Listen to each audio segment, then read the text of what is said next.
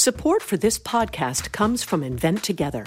I bet you didn't know that inventing activity by black inventors peaked in 1899, and it has never recovered. Black and Hispanic college graduates patented half the rate of white college graduates. That's just one of the reasons why you need to know about Invent Together. When our patent system gets more diverse, our nation will get stronger and more successful. Find out how you can help diverse inventors and unleash economic opportunity at inventtogether.org. Hi,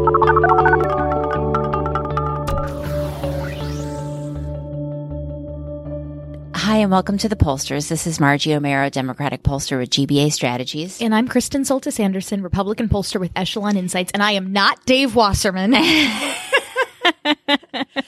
know that took us all by surprise. Well, he did say he was going to do it, but that was a good Got little, a good chuckle out of it. I know he really liked to ham it up, right? So uh, we are back together. Um, oh yeah, each week we bring you the polls driving the latest news in politics, tech, and pop culture. Just in case you forgot that piece of who we are, but yeah, we're back together. Kristen was on travel.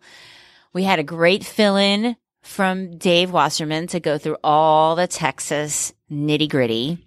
I do not understand how he holds so much information in his brain. Yeah. So uh, the other uh, on Tuesday night, while the returns were coming in from Pennsylvania 18, I realized so my the the Soltis and my my mom's side of the family, whose maiden name I won't say because I think it's like the security question on a variety of different Fair enough.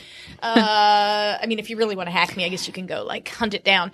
But both of my parents, their grandparents grew up outside of Pittsburgh. So I kind of was Googling around to see like, ooh, do I have any, are any of my forebears from like Pennsylvania 18 or what you, the, the district formerly known as Pennsylvania Yeah. And they're like, please don't call me. We are not voting. no, none, I don't think any of them still live there, but there is a Soltis Drive in Clairton, Pennsylvania. And so I Googled, I'm like, oh, Clairton, like that's outside of, outside of Pittsburgh. And so Google has this fun tool where you can go into Google Maps and it'll put the district, it'll like shade the district in purple.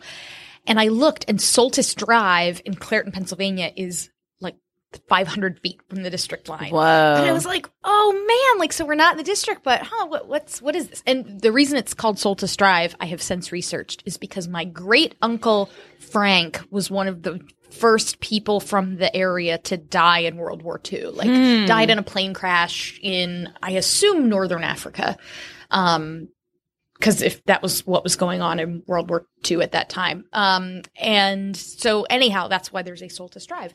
But so I posted this on Twitter and immediately Dave Wasserman is like, oh yeah, Clairton was like intentionally cut out of that district in the gerrymandering process in 2011. And I'm like, this is a little town outside of Pittsburgh. And you know that like it was intentionally right. gerrymandered. You had to go district. look up the details of that drive. And he was like, He oh, just yes, knew, I knew. like, oh, nope, there's a reason it's not PA 18. I'm like, oh my gosh, so much information. The only answer I can come up to that question is well, one, you know, some people really like to hold a lot of data sets in their head. And two, that is, you know, that's like the primary, he's not doing that as like a side hobby in addition to his day job. Although he does meet with candidates, so that's like separate from memorizing every district and every street that in the is how country. he, like his claim to fame Yes. is that he like redistricted America. right. Yeah. No, I, mean, I, I, don't know that America adopted his district lines. he redistricted. America said, thanks, Dave. We'll just, you know, approve, check, and then problem solved. Anyhow, so I'm I'm so glad that he was in this chair last Yeah. week because he's the best. No, he was the perfect person for that exact moment, and we were very glad um, to have him. Um, but th- since then, there have been more elections, more news, more stuff. What song can help tie it together, Kristen? Uh, every week when Margie proposes songs we listen to, if there's a Billy Joel one in the mix, I choose it no matter what. Uh, and so in this case, Allentown, even though Allentown is also not in Pennsylvania, 18. Uh, it's about a steel town. Right. And questions about the American dream. So we chose it. So this week's top lines. Uh, tariff time. Who loves a trade war? We'll dig into polling on what people think about the proposed steel and aluminum tariffs coming down from the Trump administration. Then Margie's got some polling on guns in schools. We've got a millennial alert. The Pew Research Center has defined once and for all what a millennial is. We will discuss that definition. Then I don't really have a problem speaking my mind here on this podcast. Contra some commenters on Facebook. But do campus conservatives feel a little uncomfortable speaking their minds? We have some new polling on perceptions about First Amendment rights and some polling about campus speech. And then March Madness. Who do you all have in your brackets? We will discuss what people are doing to fill out theirs. So the first poll of the week, just to go back to Pennsylvania 18, because that was so big this past week. And there are a couple things to note about it. First, one thing that Monmouth did in particular, and it was the last poll to come out before the election. And they've done it before. They did it during the presidential primaries. They did this in New Hampshire. I'm sure they have done it other times that I'm forgetting, but they've definitely done it these two times, which is to release different turnout scenarios and what happens to the vote at different kinds of turnout things, right? Or turnout projections. And the tighter the turnout, right? It was the tighter the turnout that it would have, or the lower the turnout, the closer the race. Isn't that what they found? Yeah, they they assumed that all of them had if there Connor was higher turnout, that it would be more Democratic Right. turnout. And so, in a high turnout scenario, and they there there was a great interview with Patrick Murray afterwards, sort of going through, okay, how many people would have voted in your high turnout scenario? How many people would have voted in your low turnout scenario? And it turned out that the actual numbers of votes cast more closely aligned with their like middle to high turnout scenario yeah.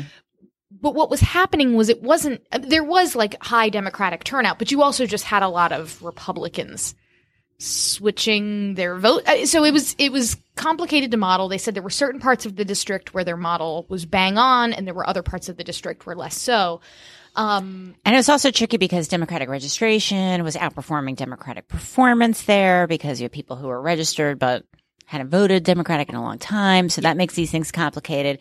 And then the other thing that's just interesting is like the notion of releasing turn, different turnout scenarios the day before the election, you know, not a year out, but literally right as people are about to go vote, the utility of doing that. So which I kind of liked it, and I I think good on them for doing it. Um, and then the, the the big debate that has then ensued is was Monmouth wrong? Right, the number everybody runs with is the they've got Connor Lamb up by six, which is obviously not the result that we have since we have you know a very close race that is potentially going to a recount. yeah, closer to six votes than six percent, right? 6%. um, but there is an excellent column up by friend of the show Harry Enten, who's now at CNN.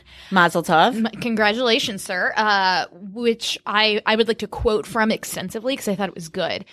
Um, you know, it's the the headline of the column is that like the polls were wrong, but like that's okay. Um, he says the conversation mirrors one I've had before following President Donald Trump's victory over Hillary Clinton. Most polls showed Clinton with a slight lead, and most of the media coverage suggested that Clinton was overwhelmingly favored to win. The correct interpretation of those polls was yes, Clinton was favored, but she wasn't an overwhelming favorite based on the historical accuracy of polling averages. Trump was just a normal polling error away from winning. This idea that it's not the polls that were wrong, it's the coverage of the polls that overstates Right. What's what's what we know from the polls, which is 1000% correct and is the thing I say whenever I get into my defensive polls mode.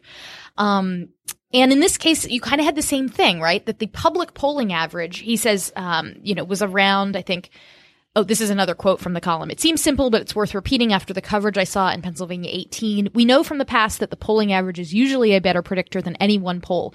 In Pennsylvania 18, Monmouth had Lamb up by six, but the final average of polls in the final three weeks was Lamb ahead only 2.5, which is less than half of what Monmouth showed. Um, so if you looked at the polling average, you were closer, but also still not enough to be like, oh, Lamb's definitely going to win. I think most of what drove the coverage was the fact that Republican consultants were out there trashing Rick Saccone so hard. You mean like the president, like supposedly? Oh yeah, like everyone's dragging this Yes, guy, yeah. and so you assume, oh, there must be internals They were definitely by like a hundred, because otherwise, why would people be dragging him so much? Well, but here's the thing, right? Because ultimately, I mean, yes, the coverage showed Republicans saying uh, from the president on down, saying all kinds of nasty things about him. Um, at the same token, whether he won by whether Lamb won by two or six or or lost by two, whatever it was, you, you we everybody seemed to be fairly confident that it was going to be fairly close, and certainly closer than the district would, pre, pre, you know, predict. And you know, this would be kind of the macro argument. W- was the coverage just too enthusiastic in this? Like, Democrats are excited and Trump is doing badly in like a Trump steeled area despite tariffs and, you know, blah, blah, blah. And look at this great Democratic recruit and this Republican that seemingly no Republican likes. And, um, and the wingman, you know, who can't, the Trump's wingman, who like that nobody wants is a wingman. Um, so everybody really like seemed to really enjoy writing that story. And whether it turned out to be true or just shy of true it was still you could still you know even you know even republicans say win or lose this would is still a wake up call. Like everybody seemed to kind of agree with the conclusion that this was all you know pretending yeah. bad news for republicans. So think back to math is hard 8 years ago. Uh the no wait more than eight years ago. I'm thinking well, about what, Scott Brown. What are you actually Hang talking? On, oh, yeah. Scott Brown. I'm like, what year was that? That was February 2010, right? Yes. So the Scott Brown race. The reason why the Scott Brown race was this interesting, like, big deal was that a you had like the balance of power in the Senate in play, but you also had two things can simultaneously be true the candidate that quote unquote should have won was a terrible candidate, whether it's Martha Coakley or Rick, you know, like not optimal versus someone of the other party who is able to tailor a message that fits fits a district that you wouldn't normally think that party could fit. Right. But in the case of the the Massachusetts uh, Senate special, like that changed the balance of power in the Senate. That was like it was important. Right. Uh, whereas here, this is a seat that is not going to change the outcome of anything in the House. It's a district that doesn't exist anymore. so it's not right. even like, oh, it matters because it's always better to have an incumbent. Like there is no incumbent. This is not a district that will exist in November. So it feels a little silly to place like a ton of importance on the win or loss, which is kind of why I'm surprised that so many people burn so many millions of dollars on this seat. I guess. I mean, I mean, yeah, I guess you want like the moral victory, right? But but I think I you're right that whether it's to Connor prevent retirements and to pre, you know to help recruiting. But I mean, if you are a recruit, Connor you Lamb like, by 500 votes or Rick Saccone by 500 votes, it's still like it's still nasty out there for Republicans. Yeah. yeah. And, like, did we really have to spend five million dollars to learn that, or oh, to- the total spending was something like thirteen million dollars in the race? And, you know, right? I mean, that's pretty darn for high a for a that's not going to exist. Yeah, you know, details, details. I mean, it was interesting, you know, just to bring it back to polling for one second, the Monmouth poll. I mean, just to go to this point that, you know, is this really about, you know, Republicans sort of who, who fell in love with Lamb for whatever reason and didn't like Saccone in their last poll right before the election? The district was evenly divided on who you wanted to see control Congress. So not just who you were going to vote for in that race, but who you wanted to see control Congress. Now, is that because of people who were turning out either for the poll or for the election or, you know, were they voting, you know, to send a message because they really believe in the Democratic versus Republican message as opposed to, you know, one candidate's mustache and one candidate's whatever. Um, you know, it, this that polling data, that polling nugget would suggest that it's about more than simply one candidate being a good candidate and one candidate not. Yeah, and and then there's also the question of the Trump effect, which this was a very Trumpy district in yep. the election, um, but Hillary Clinton's also not on the ballot here. Donald Trump is not on. She was on the door knockers. She was on a door knocker, a Saccone. Really? Yes. Oh, yep. This is like this just makes my head explode. There was a like I don't know if it was Saccone or one of the various, you know, millions of outside dollars, but um, it had a uh, it was a door knocker like Nancy Pelosi and Hillary Clinton on it. Like it, it, basically it says like you may think that Connor Lamb seems like a nice guy, but look at these ladies. like, these ladies might be in charge. Aren't you scared? it just makes me want to like punch somebody. It's just horrible. Well, the the question that and the the line that has been coming out of Trump world, which I, you know, I'm not normally I don't normally buy the spin, but I actually think that there's they're not crazy for saying this. Um, that you know, did Trump showing up in the district help at all? Like, would you don't know the alternate universe? Would this have been worse had Donald Trump not shown up and done like a freewheeling rally? Um, but in the district, I think in that Monmouth poll, we don't have it in here, but I believe that Trump's job approval in the district was higher than either Saccone's numbers or the fave unfave for the Republican Party. I believe that. Um, so people are like, oh, is Trump an anchor around? Like, is the Trump era, like, is this going to be the headwinds?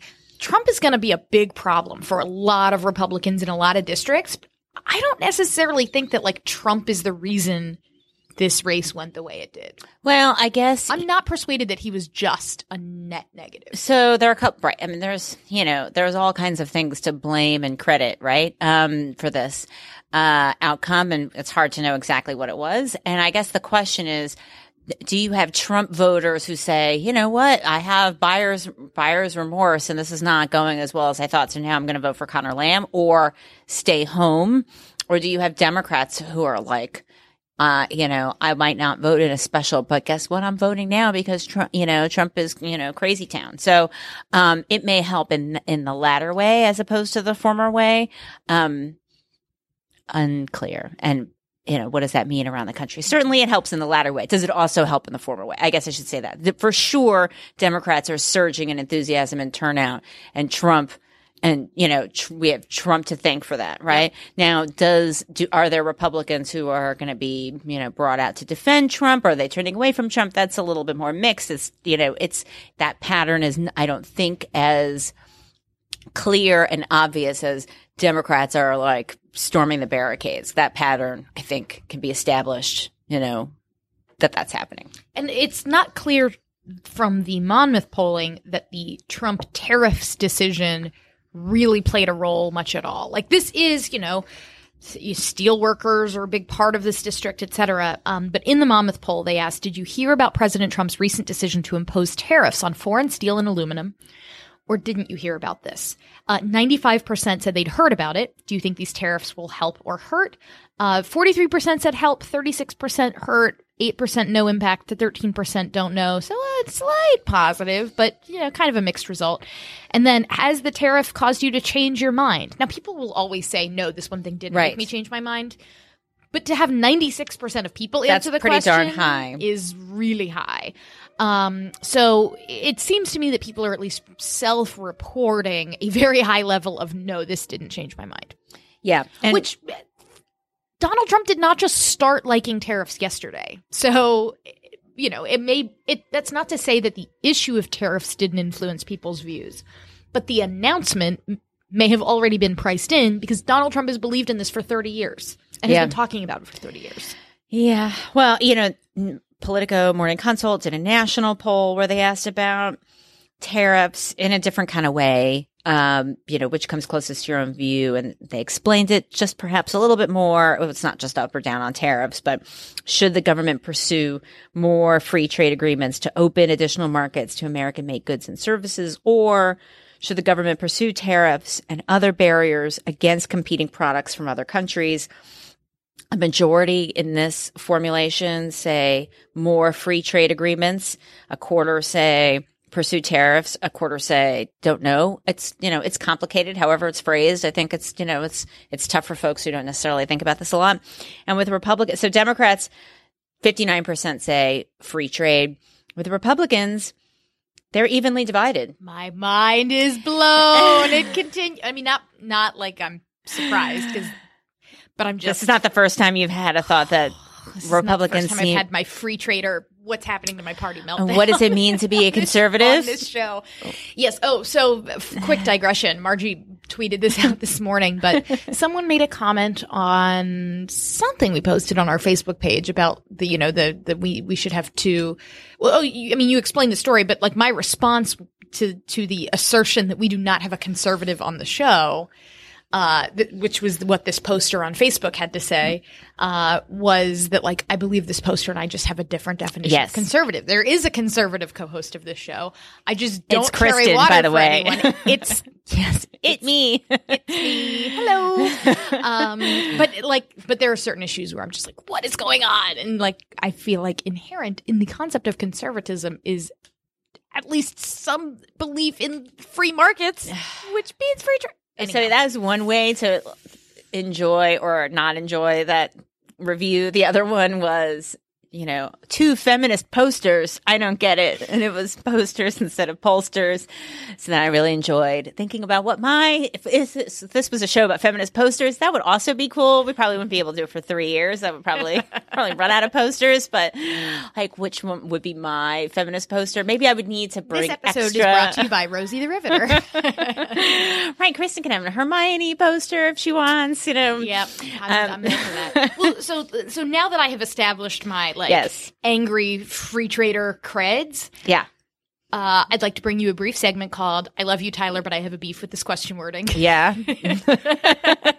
One of our regular segments. Uh, yeah. no, um, I don't know if Tyler actually wrote this question, but the government should pursue more free trade agreements to open additional markets to American-made goods and services. Okay, that's like That sounds good. that sounds good, right? That's the case for free trade. Government should pursue tariffs and other barriers against competing products from other countries. To what end? Yes. Um, I feel like to make this a fairer fight, I would have included something like to protect American made goods and services from unfair overseas competition. Right. Something, something like the first one sounds a little messagey, a little Yep. more messagey than the Yep. second one. And so I, I suspect that would have yielded a slightly different answer. But I mean, just these crosstabs of like Democrats being like, woo, free trade, and Republicans being like, I don't know, man. We are through the looking glass. Yeah, people are just like, which is the one that Trump likes? Okay. I think I know how to answer this question then. I know you didn't tell me which one Trump likes, but I think I have a vague idea which one that is. Yeah. So that was, that's, but that's a national poll and it does suggest to me to just circle, to close loop and, and tuck away Pennsylvania 18 to, to bed for now. But, um, that it's quite likely that so much has, of this has to do with question wording, this topic. It doesn't just immediately get people gung ho. The fact that you can have different kinds of question wording or people saying it doesn't matter all suggests that if in fact the tariff announcement was a gamble to, you know, juice people in PA 18 probably did not have that effect. Yep. Uh, so just a quick check in then on the generic ballot while we're talking House race stuff. Uh, the Huffington Post pollster average on generic ballot has Republicans 36.6, Democrats at 43.6, so D plus seven. Uh, and then did we talk about the week in Trump, Trump job approval? No, I feel like, Well, he's at 41%, yeah, which is kind of where he's been. yeah. Um, it's pretty pretty stable since that increase after uh, in the new you know around New Year's. Are you good with people? Maybe you're organized or have a knack for numbers. Well, then chances are you've got skills that could lead to a new career. A Google Career Certificate can help you get a foot in the door with top employers in fast growing fields like IT support, project management, data analytics, and user experience design. It's professional level training developed and taught by Google employees, and it's all online so you can learn around your schedule. Put your skills to work. Go to grow.google/certificates. So up next, Margie, you've got a new poll out about the gun issue and schools. Is that right? Well, it's with educators. So this is um uh by one of my colleagues worked with um uh, National Education Association. This is a survey of their members um done in early March. So it's of folks who are members of NEA and um with a variety of questions about the kinds of stronger gun laws that uh, they would like to see, that they would think would be effective, how they feel in their own schools. Um, and there are lots of, this is very much consistent with all the gun polling that I've been talking about for a long time, which is there are lots of different proposals that people support. There's a, you know, it doesn't have to be all or nothing. There's lots of things that people, there's all kinds of some things that, that work for people. That's true with the population of educators and, and, uh, and members here. There's one proposal that is not popular, and that is allowing teachers and school employees to carry guns in schools. That one is not popular. So um, that's you know very clearly there's you know clear majority support of all the other ones that were tested. Things like changing the age limits, bump stocks, etc. Uh, m- mental health screenings and uh, for before uh, purchasing guns, but and those all have very clear majority support. Between two thirds and three fourths of members, NEA members and educators say that they uh, would oppose allowing teachers to be armed and that they would not think it was effective as a way to reduce gun violence in schools. It's definitely in alignment with all of the enthusiasm that you're seeing in schools this week. That when we're recording this on Thursday, yesterday was the walkout. There's also going to be a march in DC um, in I think ten days. So it's very much consistent with the school community feeling uh, differently than perhaps some legislators. I'm very I'm always fascinated to learn more just about the views of Republicans who like Republicans who are part of the NEA, like that that subgroup, like I would love to do a focus group of them. Just because I mean I've like I've gotten I'm on like all of these press lists and there have been times not the NEA, I think it was actually the AFT like sent out a press release about like something the Trump administration did on foreign policy and I was like, "Wait, what? Hang on." And so I think there's a perception that many teachers unions are just progressive organizations. And so I would like talking to Republicans who are public school teachers and are part of their union, like that would be such a cool focus group. Yeah, it's, you know, there are Republican NEA. I mean, there are, you know, there are plenty of Republican NEA members in this poll. Um, it looks like 30% of the folks in the survey Oh, are very cool. Okay. Yeah. I wasn't going to ask for the specific breakdown. I was like, I didn't know if that was, you know, super secret proprietary, but it's, I'm, it's in this thing that says Oh, it's in- public. oh, fantastic. Okay. Excellent. So- I was like clicking around the link. No, no, we were no, no. I got, I got the, I got the inside scoop. So yeah, um, Awesome. yeah. So you know, they're out there. All right. Uh, so then there's also the question of young people themselves, which yesterday was the walkout in public schools. None of those young people who are walking out of the schools are millennials because the Pew Research Center has finally given us a definition of millennials. So millenn- millennial doesn't mean just like, hey, you young person. hey, you young person and your avocado toast and your Snapchats. no, that is not what a millennial is. So every time I have given a speech in the last like three years, and I have to define what a millennial is, I give this like mushy.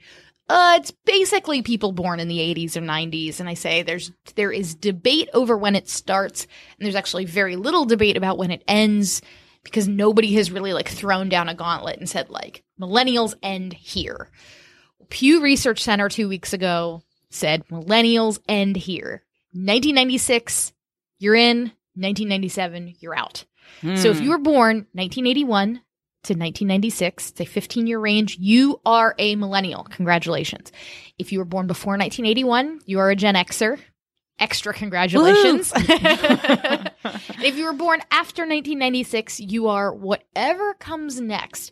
There is no considerable Name TBD. there's no consensus around terms. I, I have leaned toward using Gen Z when I have to. MTV tried to name them the founders. That's a terrible name. Don't use it. Yeah, I don't sorry, like MTV. Uh, iGen is one that has been thrown out there by. There's a woman who like her thing is studying generations. Her name is Jean Twenge. She wrote the book about how millennials are all narcissists, uh, and she has now written a book about iGen, which is the people after. And so she's she pushed iGen. Um, there's a political consultant I know from Florida named Adam Goodman. He wrote a column about the perennials. That's what he wants to call them. So there's lots of debate out there. Tweet at us if you have hmm. ideas about what you think this generation should be called.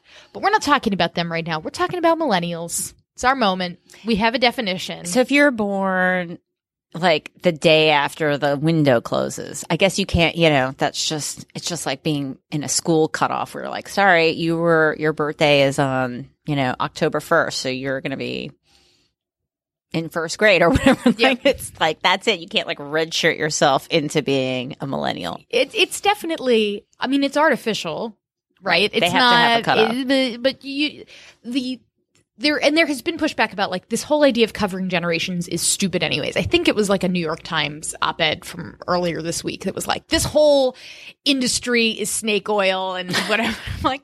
Sad face. I, you know, uh, you should like set. I mean, you, you would be broke immediately, but if you sent like a copy of the selfie vote to like every time somebody said something like dumb and insulting about millennials, I mean, one you would be sending out like eight billion free copies of the selfie vote, but it would be a fun gimmick So to the- get people hyped up for the selfie vote, the movie. I did go to buy some copies off of Amazon the other day, and it was like there was one copy left, and so Oh. I so I placed an order for more than one copy so that they would have to order another batch from the warehouse. Uh, this is the, my like- devious ways Yeah. of keeping this book alive. um, but the so this Pew report or. Republicans, maybe Republicans are buying it. Maybe Republicans are like, holy cow, we need to buy the selfie vote. Oh, no, I, I'm expecting that will happen late November. Pre-order now before the rush is on. Um, so Pew's report is about not just okay, we have defined millennial, but it is also about the political leanings of this generation compared to uh, generations in the past. And in short, the report says Kristen is freaking right and has been for years. So everybody else sit down. no, that's my. That's good. That's not very. That's not very classy. That's a good, snappy no, title. I am. Kristen is freaking right. Uh, I should tell my Pew friends to change change the headline. No, it it goes through these generational differences in political leanings.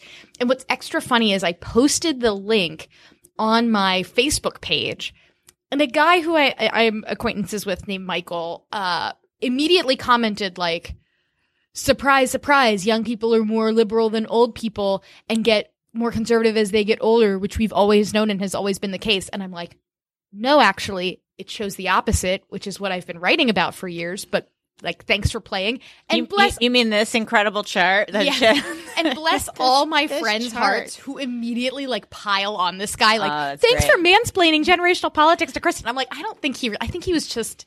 It's Facebook. He was just commenting. I don't think he meant it. But I had like 50 friends like pile on. Like, how dare you mansplain this to Kristen? That's like that's my favorite Twitter meme where somebody like mansplains like a woman's article to the author, you know, on I saw Twitter. someone tweet a uh, this morning that that's called correctile dysfunction. Sorry. where do ma- where do mansplainers get their water from a well? Actually, that's another good one. Maybe this is going to be two feminist posters, and it's like Facebook posters instead of like poster mercy. signs. Yeah. okay.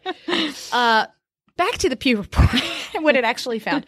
So it goes through a a whole bunch of charts showing that there was no generational difference in views toward Bill Clinton. There was no generational views toward generational gap in views toward George H.W. Bush when he first became president. There was some generational gap in terms of views of Obama, mostly that millennials liked him a whole heck of a lot more than everybody else. And there are huge generation gaps on Donald Trump, namely millennials really don't like him. Gen Xers kind of don't like him. Boomers and the silence are basically the same, hanging out slightly above his his average uh, job approval. Um, and then they say, oh, generational differences in midterm preferences. They're wider now than in recent years. So if you look at how just the millennial generation itself has behaved politically, um, we started off pretty democratic to begin with, which, if you read the selfie vote, I write about how Republicans' problems with millennials are not about Obama, that it started in Yep. 6 Um, and you have millennials breaking by like a 23 point margin for Dems uh, that year. Uh, the gap narrows slightly as you go through the midterms of 2010 and 2014, but that's in part because the gap was narrowing for everybody because Republicans did quite well in those elections, you may remember, right? yes. 18, I do indeed. it is has blown out Yeah. to 29% of millennials saying that they're going to vote for Republicans. So this group, it's Think of like a snowplow, like a skiing, skating snowplow. That's what it looks like going from pizza, 14. French fry. Yeah. Pizza, pizza, and you're supposed to French fry, you're going to have a bad time. Yeah. Meanwhile, Gen X has not gotten more Republican as they have gotten older. They have gotten more Democratic, and that line is pretty consistent. So, this whole idea that, like, oh, we're going to look at all these generations, and over the years, as they're getting older, they're getting more Republican, it is not true for any generation besides maybe the silence. Yeah. The silence get a little bit more Republican at the end. Um, but it's not the case for boomers. It's not the case. It's the opposite of the case for Gen X. And it is now the opposite of the case for millennials. So for the millionth time, for the people in the back row who maybe didn't hear, young people are not getting more conservative as they get older. Hmm. I wait. I have an idea. How about you guys nominate some like more older Republican can't like those Saccone types, right? I mean, this is kind of like the Saccone type. Although I know people make the same Well, look, charge among Democrats. Everybody love young people love Bernie Sanders. He's not. I mean, he's no spring chicken. It's not about. He is not early in his career, yes. he's not early in his career. Is not about are you new or old? Is it not about? It is not about those things. But all I will say is for the millionth time. This whole idea that when you are young, you are obviously liberal, and then when you get older, you obviously become conservative is garbage. It's bunk, and we have more data to prove it now. Thank you, Pew Research. The end. that was good. That was good. When this came out and you were on travel, I was like, oh, we.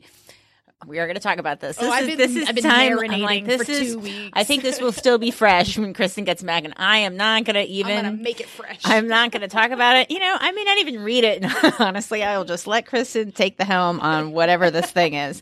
Um, It's but good. yeah, You should read it though. It's very. It's no, no. This this chart is pretty. I mean, it's not so often that a chart can tell you exactly where, like, it like a laser beam. You look right here and really focus, and this chart could not be freaking clear, guys. I mean, it's this is no joke. Um, So yeah, buy your copy of the selfie vote now before it inevitably sells out in November when everybody goes, "Oh my gosh, this is a huge problem. who would have thought? Oh, Ah, we have to do something to fix the party." Yeah. Okay. Well, I'm sure it'll all work out. Um, so that, uh, so Gallup did something. This is also of younger people. And this made a little bit of news. I don't know how much, you know, we could talk about this a little bit. There's been so much coverage. New York Times had a variety of columns. I guess it was last week about Republicans and free speech on campus. I mean, this is kind of a perennial bone everybody has to pick with things. I mean, people have been talking about this since I was in college. This is, this has always been around as an issue. Um, there's some new data. You know, I guess the theme here that emerges is that younger people have some concerns trying to juggle and balance these two things the priority of wanting to people to feel included and valuing diversity but at the same time free speech and these are obviously not easy questions to grapple with like cuz is there some is the line nowhere or is there cuz that's still a line or is the line somewhere and where you draw the line is important. And you know how does this make people feel about their you know about the right of free speech generally about their education process um, about party identification. So what did you think when you saw this? Because i know folks on the right talk and think about this a lot. Yeah, so I think part of the reason why this is such a big topic on the right is like I'll, I'll just use my own personal example. When I was in college, I was a budding young conservative. I was never actually involved in conservative groups on campus, but like in the student senate when Reagan died, I put forward a resolution like comm- like expressing the sentiment of the student body that we're, you know, like honoring President Reagan and whatever. And there was a debate on campus about should we kick Taco Bell off campus because their parent company wasn't paying farm workers enough for tomatoes and, and like I remember speaking out with a kind of like a free markety position on that. And now what I'm hearing from young kids on campus is, is that like if you were to stand in front of a student government at almost any campus in America and put forward a like Ronald Reagan was an okay president resolution or like a maybe we should like save the chalupas, like you would be it wouldn't just be like there's a vigorous debate in the student senate like we had. It would be like a you don't have friends and like are an outcast on campus. And that's not great. However, that is not an infringement on, like, I think of freedoms as a, does the government, it- it's like legal. Does the government tell you you can't speak? And so, on this question, when they're asking students, do you believe that these rights are secure? They say freedom of speech, freedom of religion, freedom of the press. About two thirds to eight, up to 80% of young people back in 2016 said, yes, I think these freedoms are secure there has been declines in the percentage of all young people uh, all, for all of these freedoms being very or somewhat secure.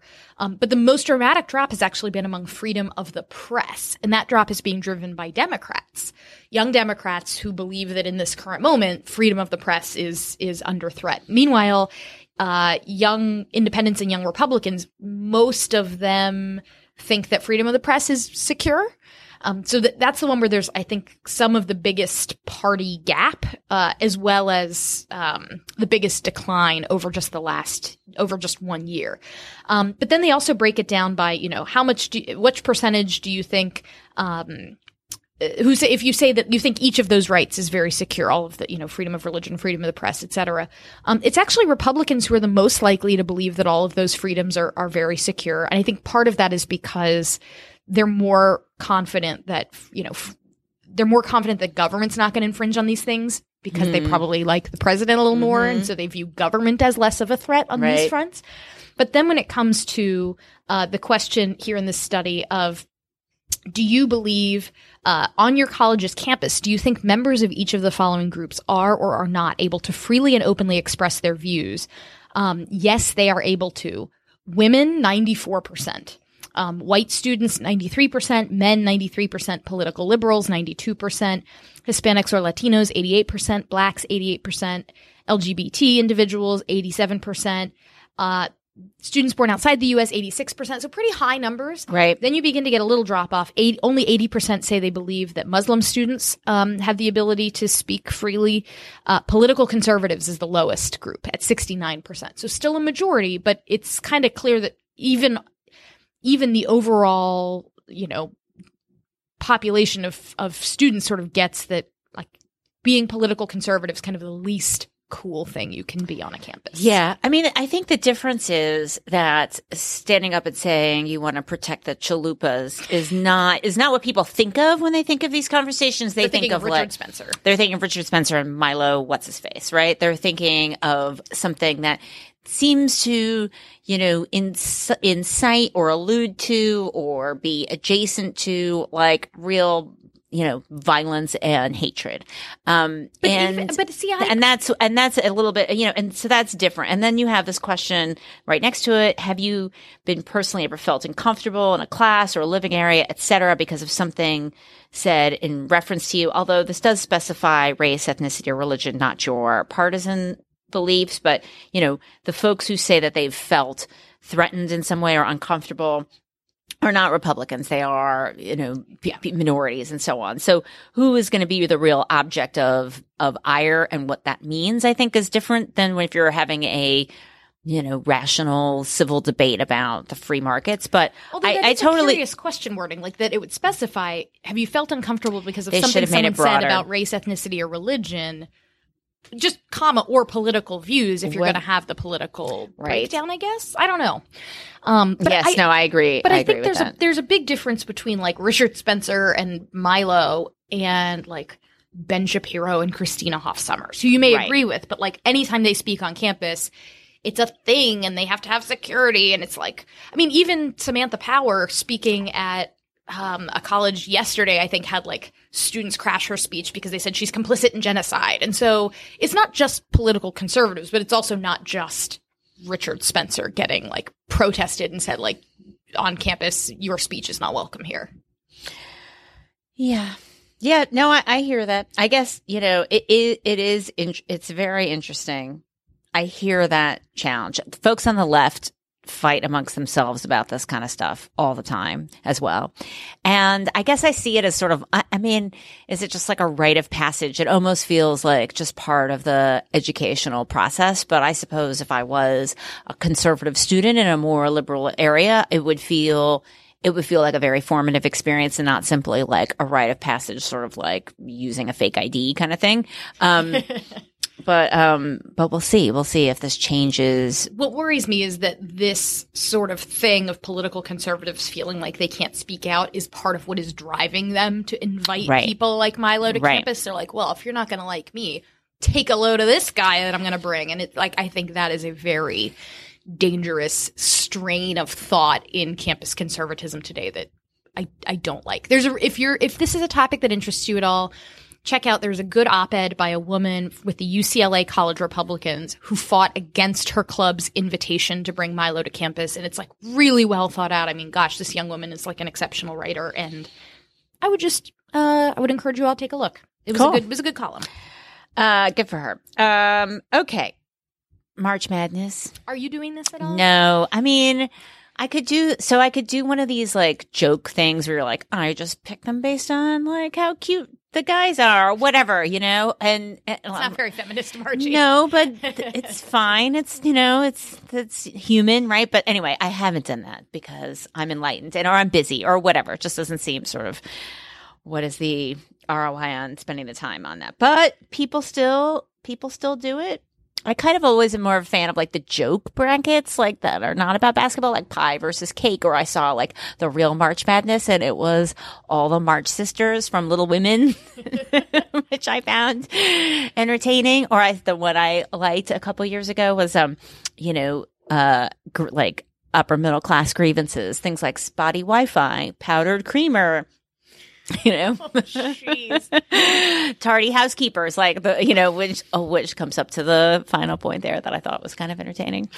Um, but yeah, I haven't done a bracket. the uh, the my favorite fashion blog does Fug Madness every year, which is like a bracket of the like most loony outfits that celebrities have worn. oh yes, so I that's my but nor- normally I pay at least passing attention to college basketball because the Gators are usually usually decent enough to make the tournament and I am married into Georgetown Hoya Nation and so that has been a cavalcade of sadness uh, and tragedy for the last couple of years because Georgetown's been not so great. But this year, I I cannot even pretend to care. And normally, I'm the like sports ball person Right. here for the pollsters, and I Yes. I have not filled out a bracket. I guess I have a couple minutes to do it.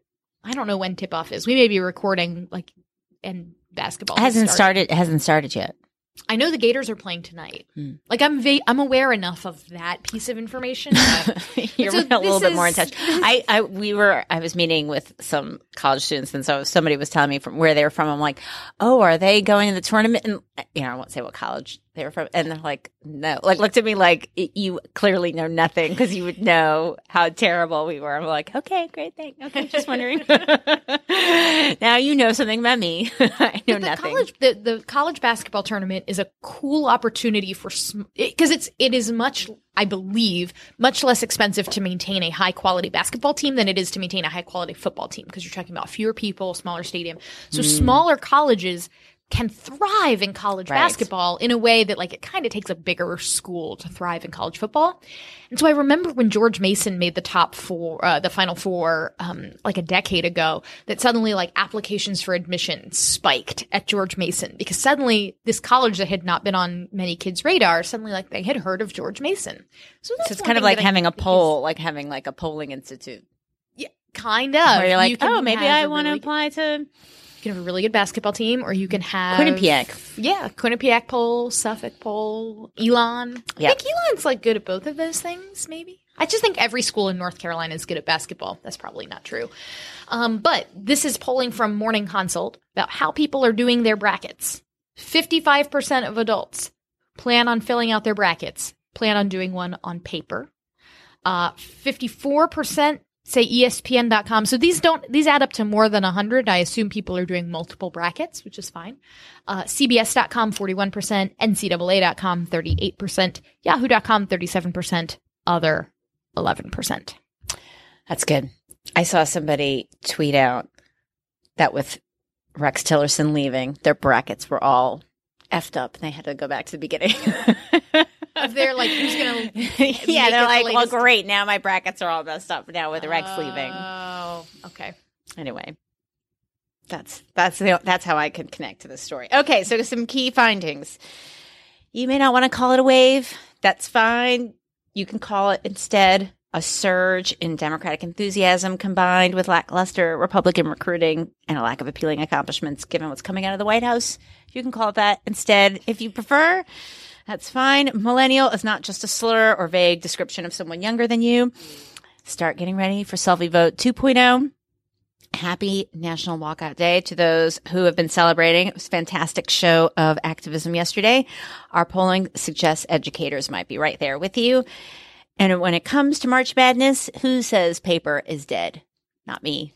You can find us on Twitter at, at the pollsters, individually at, at Margie Omero and at Soltis Anderson on Facebook, or you can find us at www.thepollsters.com. Make sure if you have not yet left us a review, we love to hear from you, even if you think we're too feminist. Post posters. Feminist posters. it's fine. Uh, we like to hear from you anyways. It gives us something to talk I about on think the it show. was two oh oh oh, it was T T W O feminist posters, but it could be T O O as well. Anyway, I don't hold people too accountable for spelling errors in social media. yeah. Okay. Thanks. Bye.